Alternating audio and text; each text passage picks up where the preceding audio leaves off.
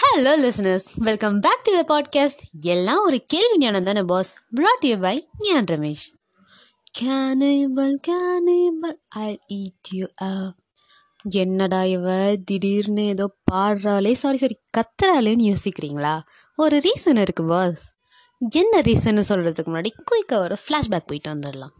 நான் சின்ன பிள்ளையா இருக்கிறப்ப என் பாட்டி கிட்ட கேட்பேனா சிக்கன் மட்டன் இதெல்லாம் சாப்பிட்ற மாதிரி என்னென்னையும் உன்னை நானும் சாப்பிடலாமான்ட்டு. அப்போதான் எங்கள் பாட்டி ஒரு கதை சொன்னாங்க. ஒரு ஊரில் ஒரு ராஜா இருந்தாராம். அந்த ராஜா அவரோட நாட்டில் உள்ள நீந்தறது நடக்கிறது தாவறது பறக்கிறதுன்னு எல்லா உயிரினத்தையும் டேஸ்ட் பண்ணி பார்த்துருக்குறாரு.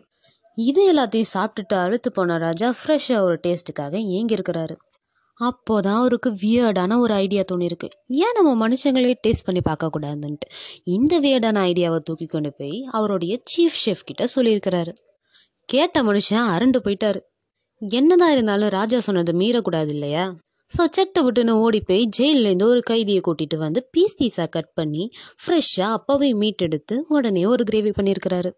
எப்போவுமே ராஜாக்கு சர்வ் பண்ணுறதுக்கு முன்னாடி உப்பு காரம் எல்லாம் கரெக்டாக இருக்கான்னு சொல்லிட்டு டேஸ்ட் பண்ணி பார்ப்பாராம். அப்படி டேஸ்ட் பண்ணி பார்க்கக்குள்ள தான் டேஸ்ட் வேற மாதிரி வேற மாதிரி அப்படின்ற மாதிரி இருந்திருக்கு. இந்த மாதிரி டேஸ்ட்டாக இருக்கிற டிஷ்ஷை ராஜா டேஸ்ட் பண்ணி ஊரில் உள்ள மக்கள்லாம் தீந்து போயிட்டாலும் கடைசியில் நம்ம கிட்ட தான் நான் வருவாருன்னு சொல்லிட்டு யோசிச்ச நம்ம உஷாரான ஷெஃப்பு என்ன ஐடியா பண்ணியிருக்காருன்னா கிச்சனில் உள்ள மொத்த உப்பையும் எடுத்து கிரேவிக்குள்ளே கொட்டிட்டார். ரொம்ப இன்னசென்ட்டாக அதே டிஷ்ஷை கொண்டு போய் ராஜா கிட்டேயும் கொடுத்துட்டாரு. அதை டேஸ்ட் பண்ண பார்த்த ராஜா என்னடா பண்ணி வச்சிருக்கிற இவ்வளோ உப்பு கொட்டின்னு கேட்டார் கோவமாக நம்ம ஷெஃப்பும் மணிக்கணும் ராஜா நான் எப்பவும் சேர்க்குற மாதிரி தான் சேர்த்தேன். ஆனால் மனிதர்களோட உடலில் இயற்கையாகவே உப்பு அதிகமாக இருக்கும் போல் இதில் ஏன் மேலே எந்த தப்பும் இல்லைன்னு சொல்லி சொல்லியிருக்கிறாரு. அப்போ அந்த ராஜா ஒரு முடிவு பண்ணுறாரு மனிதர்களை இனி நம்ம சாப்பிட வேண்டான்னு. இதுதான் டி கதை. மனுஷங்களெல்லாம் மனுஷங்க சாப்பிட மாட்டாங்க. என்கிட்ட கேட்ட கேள்வியை வேற யார்கிட்டையும் கேட்டுட்டு இருக்காதுன்னு சொல்லி என் பாட்டி கதையை முடிச்சிட்டாங்க. ஆனால் நம்ம மூளை சும்மா இருக்குமா? கோக்குமா கதனை யோசிக்கும். ராஜாக்கு தான் உப்பு போட்டு கொடுத்துட்டாரு. ஆனால் அந்த ஷெஃப் நல்லா தானே டேஸ்ட் பண்ணார். அப்போது அவருக்கு மனுஷங்களை சாப்பிட்ணுன்னு திரும்ப திரும்ப தோணியிருக்காதான்னு அப்போவே எனக்கு தோணுச்சு. அதை பற்றி அன்னைக்கு நைட் ஃபுல்லாக யோசிச்சு தூக்கமும் போச்சு. வருஷம் போன போக்கில் அதை பற்றி மறந்தும் போச்சு. திரும்ப அதே கதையை ஞாபகப்படுத்துகிற மாதிரி தான் ஒரு படம் வந்துச்சு. பாலாவின் நான் கடவுள். அந்த படம் பார்த்துட்டு அரண்டு போய் ரெண்டு மூணு நாள் புரண்டு புரண்டு படுத்துட்டு அகுரிகள்லாம் உண்மையாகவே இருக்காங்களாடான்னு யோசிச்சு யோசிச்சு மூளை குழம்பி கடைசியில் அதை பற்றி தேடலான்னு யோசிச்சு பார்த்து தேடி பார்க்குறப்ப தான் அதுக்கு பேர் கேனிபலிசம் அப்படின்னு ஒரு டேர்ம் தெரிஞ்சிச்சு. என்னடா இது? அப்போ நிஜமாவே ஒரு மனுஷன் இன்னொரு மனுஷனை சாப்பிடுவானா அப்படின்னு கேட்டிங்கன்னா ஆமாம் அதில் நிறைய டைப்ஸ் வேறு இருக்குது. நான் ஆரம்பத்தில் ஒரு பாட்டு பண்ணேன் அது கூட இதுக்காக தான் ஹிஹி ஸோ இன்னைக்கு எபிசோடில் இதுதான் நம்ம கான்டென்ட் கேனிபலிசம் சுமார் எட்டு லட்சம் வருஷங்களுக்கு முன்னாடி ஸ்பெயினில் இருக்கிற த கிராண்ட் டொலினா கேவ்ஸில் மனுஷங்க இன்னொரு மனுஷங்களை சாப்பிட்ருக்காங்கன்றதுக்கான ஆதாரத்தை நிறைய ஆர்கியாலஜிஸ்ட் கண்டுபிடிச்சிருக்கிறாங்க. என்ன ஆதாரம் நீங்கள் கேட்டிங்கன்னா அந்த கேவ்ஸ்குள்ளாரையே அடித்து போட்டு கடிச்சு சாப்பிட்ட போன்ஸ் எல்லாம் கிடந்திருக்கு. கேனிபலிசம் எந்த வகையான ஸ்பீஷியஸ்லேருந்து ஆரம்பிக்குதுன்னு கேட்டிங்கன்னா ஃபர்ஸ்ட் உருவாகின ஸ்பீஷியஸ்னு சொல்லப்படுற ஹோமோ ஆன்டசிசர்லேருந்து தான் ஆரம்பிக்குது. அதுக்கப்புறம் ஹோமோசாப்பியன்ஸ் ஹோமோ ஸ்பீஷியஸ்க்கும் இது கண்டினியூ ஆகுது. ஏன்டா இது உருவாகுச்சுன்னு சொல்லி கேட்டால் நிறைய பேர் நிறைய தியரி சொல்கிறாங்க அதில் குறிப்பிட்டு சொல்ல போகணுன்னா ஃபுட் ஷார்ட்டேஜ் பஞ்சம் இதெல்லாம் ஏற்பட்டதுனால ஒரு மனுஷன் இன்னொரு மனுஷன் அடித்து சாப்பிட்டான்னு சொல்லிட்டு சொல்கிறாங்க இன்னும் சிலர் எப்படி சொல்கிறாங்கன்னா இயற்கையாகவே அவங்களுக்குள்ள இன்னொரு மனுஷனை சாப்பிட்டா எப்படி இருக்கும்னு சொல்லி தோணுனால தான் சாப்பிட்ருக்காங்கன்னு சொல்லிட்டும் சொல்கிறாங்க அதுக்கப்புறமா கொஞ்சம் கொஞ்சமாக முன்னேறி மாடர்ன் டைம்ஸ்க்கு வந்த ஆஃப்ரிக்காவில் உள்ள சில டாக்டர்ஸ்லாம் அந்த காலத்தில் வாழ்ந்து செத்து போன பெரிய மனுஷங்க ரொம்ப ஃபேமஸான ரொம்ப டேலண்டான மனுஷங்களாம் செத்து போயிட்டாங்கன்னா அவங்களுடைய உடம்புல இருந்து குறிப்பிட்ட ஆர்கன்ஸை மட்டும் எடுத்து சாப்பிட்டா அவங்களுக்குள்ளே இருக்கிற திறமைகள்லாம் நமக்குள்ளேயும் வரும்னு சொல்லிட்டு நம்பியிருக்கிறாங்க. அதனாலேயும் சில பேர் ஹியூமன் ஃப்ளெஷ்ஷை சாப்பிட்ருக்காங்க இதுக்கெல்லாம் ஒரு படி மேலே போய் அந்த காலத்தில் ஆஸ்திரேலியாவில் வாழ்ந்தவங்கலாம் என்ன பண்ணியிருக்கிறாங்கன்னா செத்து போன அவங்களோட ரிலேட்டிவ்ஸை பிச்சு பிச்சு சாப்பிட்டா அதுதான் அவங்களுக்கு நம்ம செலுத்துகிற மரியாதைன்னு வேற நம்பியிருக்காங்க. அதுக்கப்புறம் தான் நாகரிகம் வளர வளர ஃபிஃப்டீன் செஞ்சுரியில் வாழ்ந்த யூரோப்பியன் கிறிஸ்டியன்ஸ்லாம் வந்து கேனிபலிசம்லாம் தப்புடா இதெல்லாம் பண்ணாதீங்கன்னு சொல்லி சொல்லியிருக்கிறாங்க.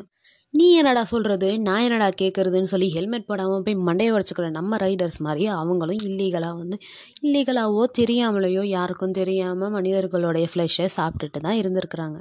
இந்த கேனிபலிசம்லேயே பல டைப்ஸ் வேறு இருக்குதான். அது குறிப்பிட்ட சொல்ல போனோன்னா மொத்தம் மூணு டைப்ஸ் அதில் ஃபர்ஸ்ட் டைப் நெக்ரோ கேனிபிலிசம் செத்து போன ஒரு உடம்புல இருந்து பிச்சு பிச்சு சாப்பிட்டா அதுதான் necro cannibalism second type homicidal cannibalism உயிரோடு இருக்கிற ஒருத்தரை கொன்று இவங்களோட ஃப்ளஷ் தான் வேணும்னு தேர்ந்தெடுத்து ரசித்து ருசித்து சாப்பிட்டா அதுதான் ஹோமிசிடல் கேனிபலிசம் மூணாவது டைப் தான் எண்டோ கேனிபலிசம் நம்ம ஆஸ்திரேலியாவில் வாழ்ந்த மக்கள் அவங்க ரிலேட்டிவ்ஸ்க்கு செலுத்துகிற மரியாதையாக செஞ்சாங்கல்ல அதுக்கு பேர் தான் எண்டோ கேனிபலிசம் இப்போ ரீசெண்டாக டூ தௌசண்ட் ஒனில் யூனிவர்சிட்டி ஆஃப் பிரிஸ்டலை சேர்ந்த ஆர்கியாலஜிஸ்ட்லாம் கேனபிலிசம் பற்றி ரிசர்ச் பண்ணியிருக்கிறாங்க.